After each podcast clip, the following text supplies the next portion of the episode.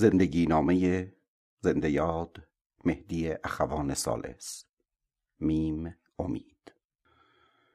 مهدی اخوان سالس متخلص به میم امید. از مفاخر کم نظیر و پر آوازه خراسان و ایران است. او فرزند علی اخوان سالس از عطاران و طبیبان سنتی خراسان است که اصلا اهل فهرج یزد بود. اما به خراسان کوچ کرد و با دختری به نام مریم خراسانی ازدواج کرد. در سال 1307 شمسی مهدی اخوان سالس دیده به جهان گشود. تحصیلات ابتدایی و متوسطه را در زادگاه خود مشهد به پایان رساند. اخوان پیش از شعر به موسیقی روی آورد که با منع جدی پدر روبرو شد. و برخلاف میل خود موسیقی را کنار گذاشت. در سال 1326 رشته آهنگری هنرستان مشهد را تمام کرد. به تهران آمد و آموزگار شد و در سال 1329 با ایران اخوان سالس دختر عموی خود پیوند ازدواج بست. اخوان سالها بعد نیز در مؤسسات گوناگون از جمله سازمان رادیو و تلویزیون و بنیاد فرهنگ ایران فعالیت کرد. زمانی نیز با ابراهیم گلستان و فروغ فرخزاد کار کرد و این همکاری دوستی و صمیمیتی ویژه بین آنان ایجاد کرد. مدتی نیز در برخی دانشگاه ها ادبیات تدریس می کرد آشنایی اخوان با نیما یوشیج او را با شعر امروز ایران و جهان آشنا ساخت.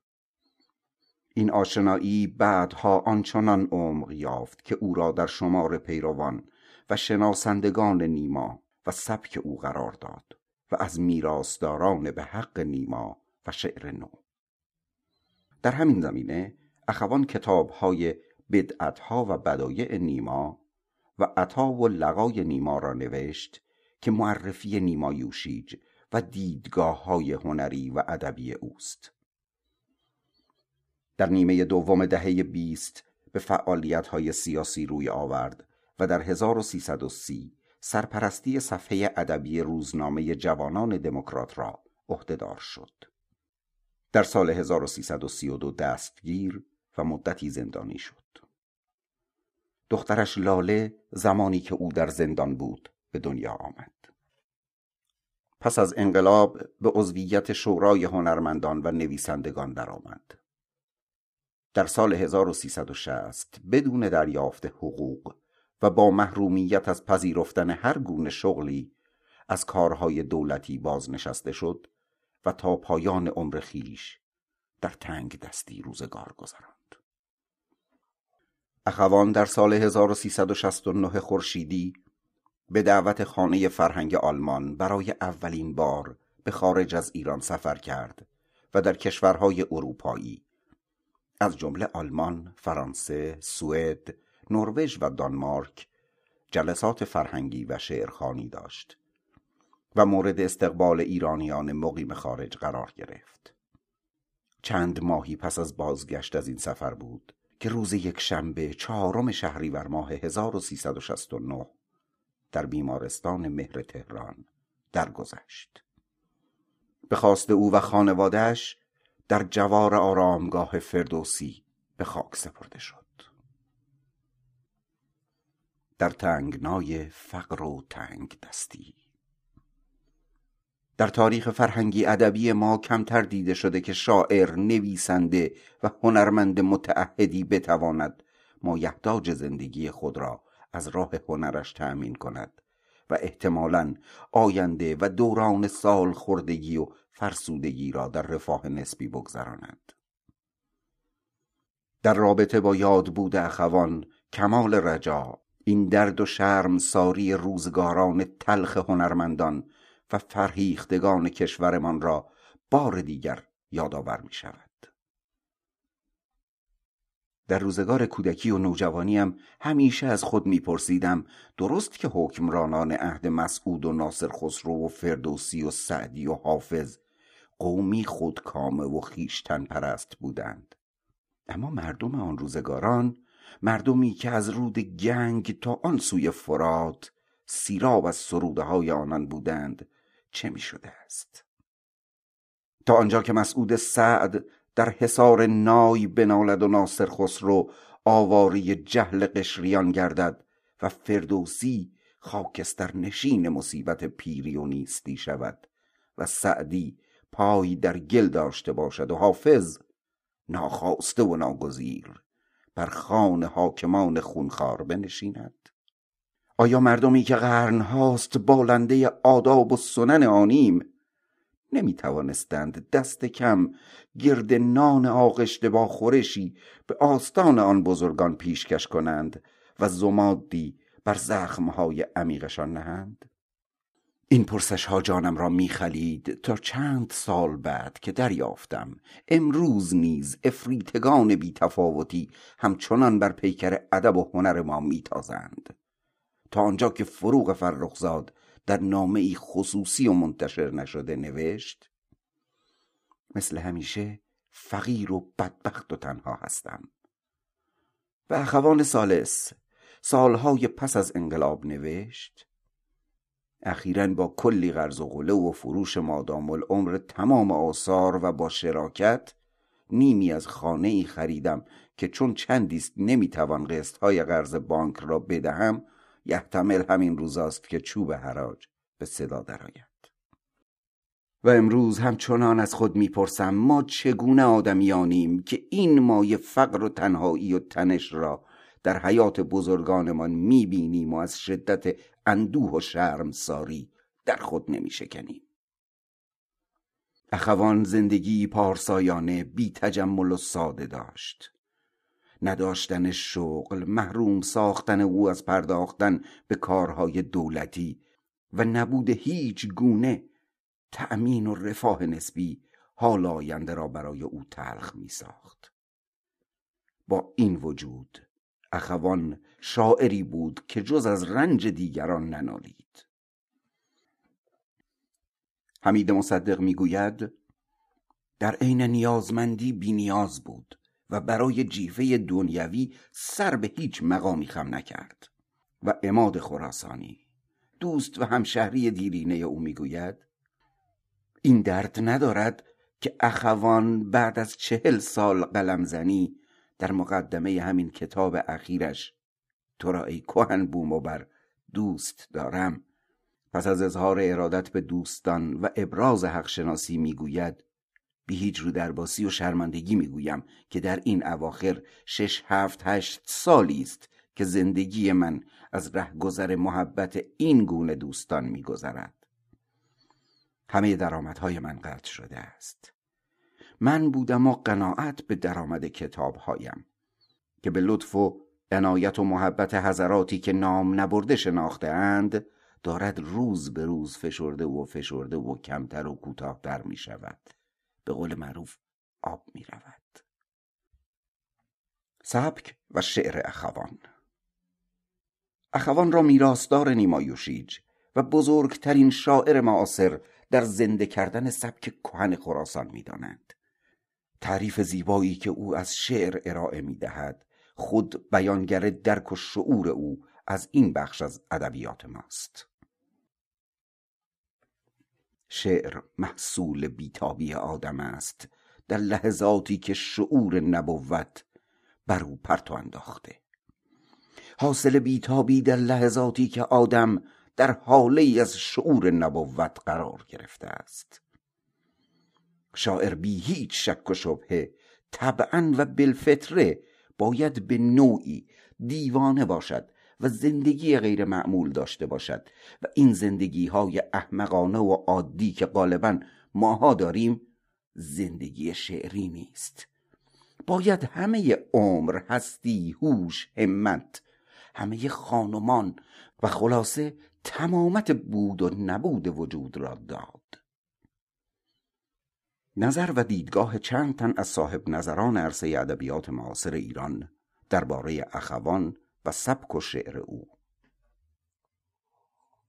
سیمین بهبهانی در مورد سبک و شعر اخوان می‌گوید اخوان در تلفیق زبان و مکتب خراسانی و قالب نیمایی درخششی دارد که او را در رده شاعران بزرگ این سرزمین قرار می دهد.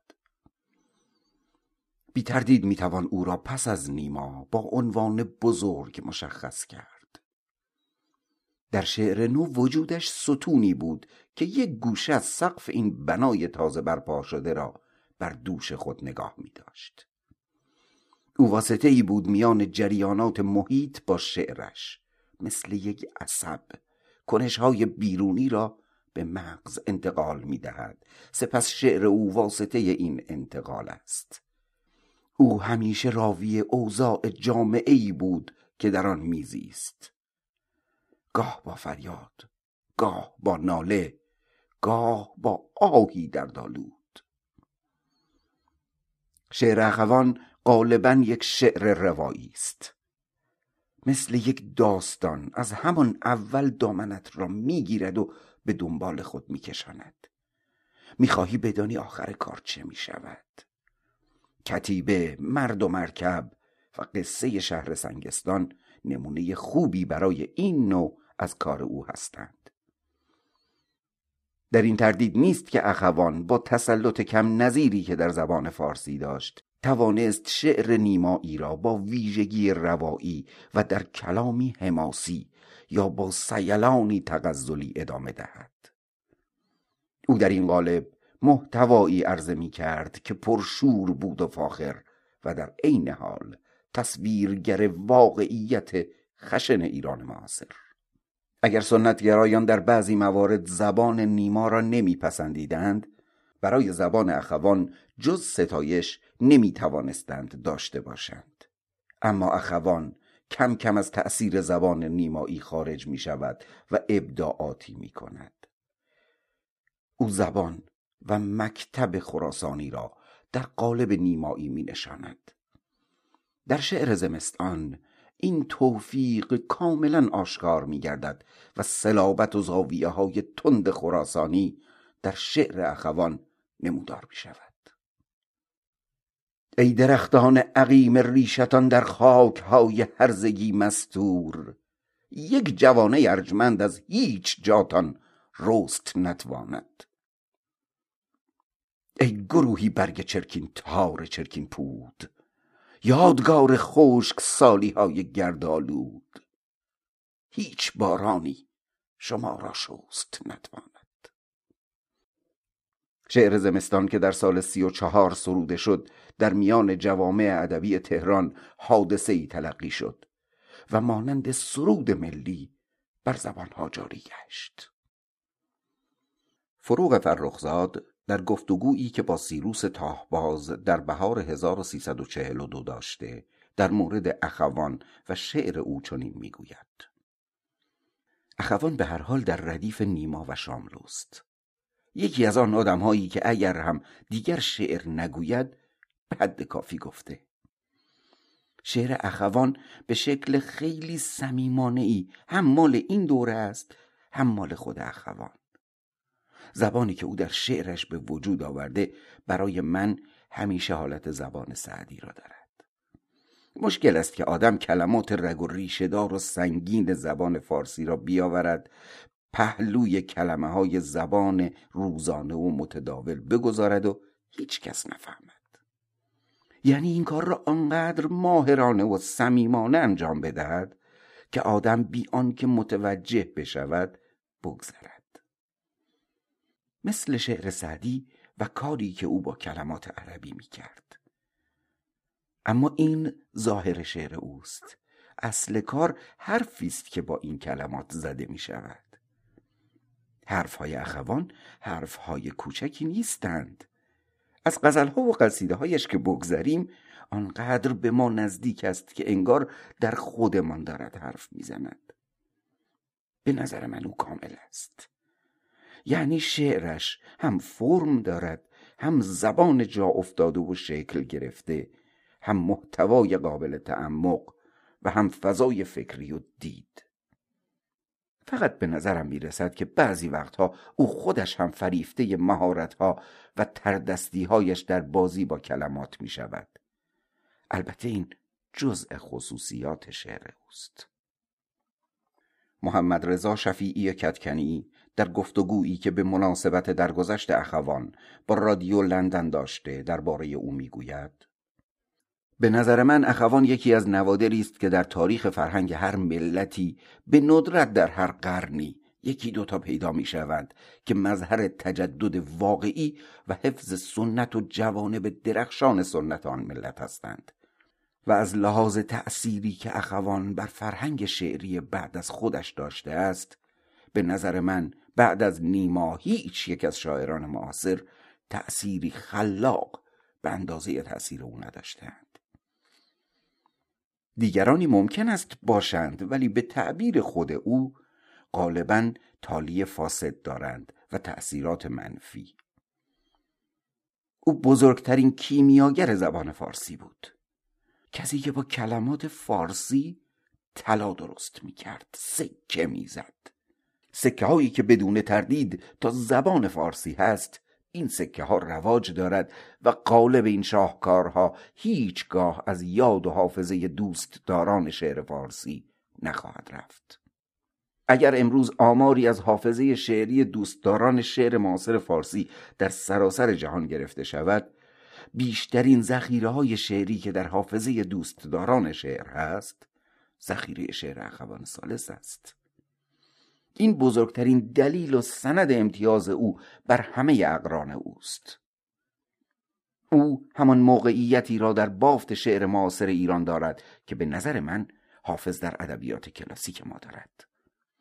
همان حضوری را که حافظ در حافظه و ذهن دوستداران ادبیات کلاسیک ما داشته شعر اخوان همان گونه حضور را با در نظر گرفتن شرایط تاریخی و فرهنگی عصر او در فکر و زمیر اکثریت دوستداران شعر جدید فارسی دارد و این توفیق اندکی نیست.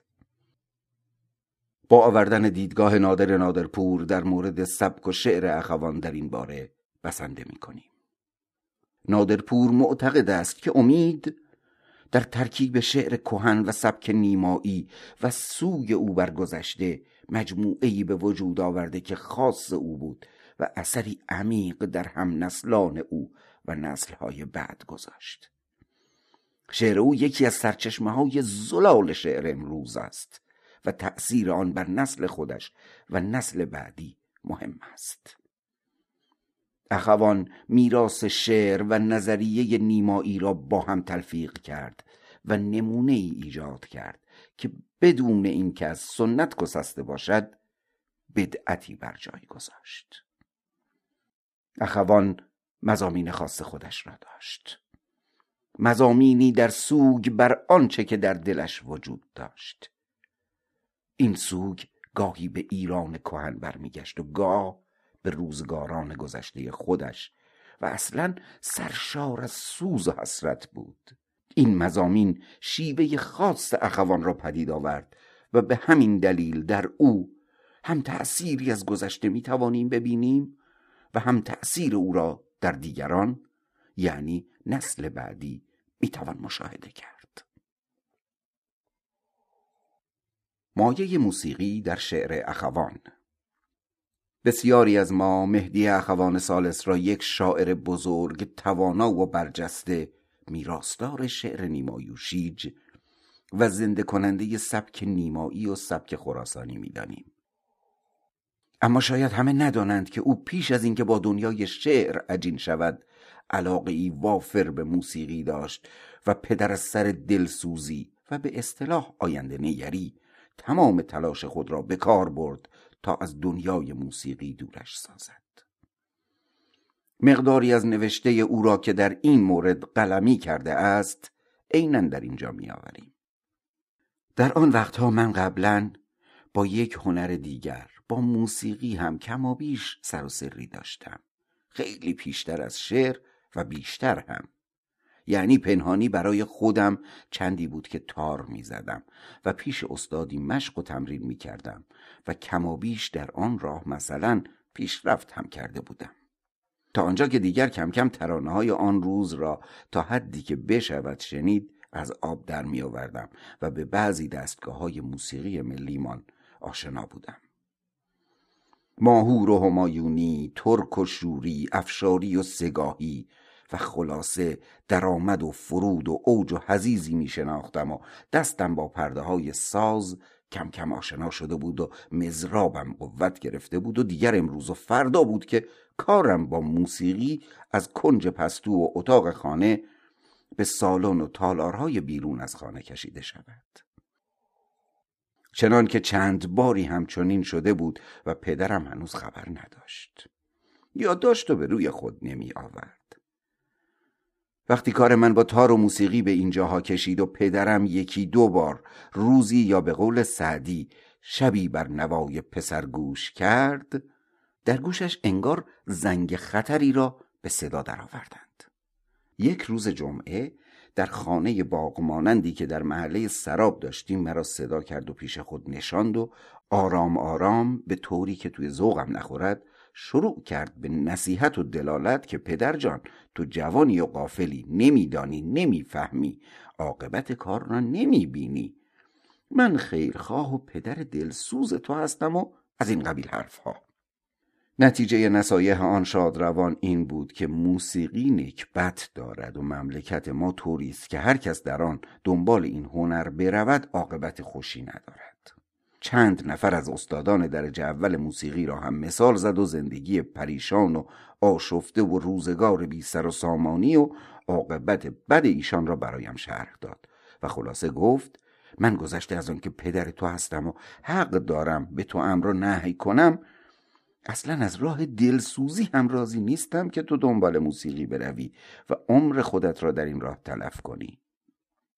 می گفت من خودم از موسیقی لذت می‌برم و هوش از سرم می‌رود. وقتی یک پنجه تار شیرین یا کمانچه پرسوز و شور میشنوم. ولی از لحاظ مسلحت زندگی راضی نیستم که تو گرفتار این هنر نکبت بشوی.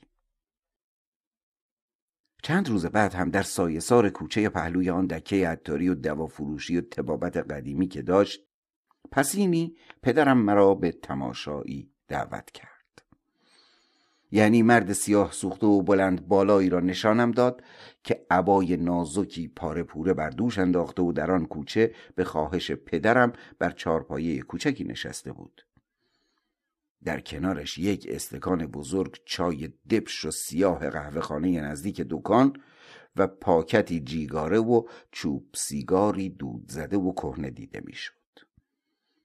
همچنین تار دست صدفی کوچک و قشنگی که از زیر عبا به در آورده بود و برای ما می نواخت. اسم این مرد خودسوخته پریشان و ژولیده فارابی بود. نوازنده دورگردی که گهگاه اینجا و آنجا به خواهش خواستارانی که پشیزی چند مزد پنجه شیرین کار او را می پرداختند تار می نواخت. آن روز عصر هم فارابی به خواهش پدرم برای من در سایه سار آن کوچه نشسته بود و تار می نواخت. و کم کم ره گذری چند نیز به تماشا و شنیدن ایستاده بودند و محو پنجه افسونکار آن نوازنده دور گرد مشهدی شده بودند. من نیز هوش باخته و مسهور حیران آن حال و هنجار بودم. و می‌دیدم و میشنیدم که آن روز عصر تنگ که به شب پیوسته بود. فارابی آن مرد ژولیده و پریشان.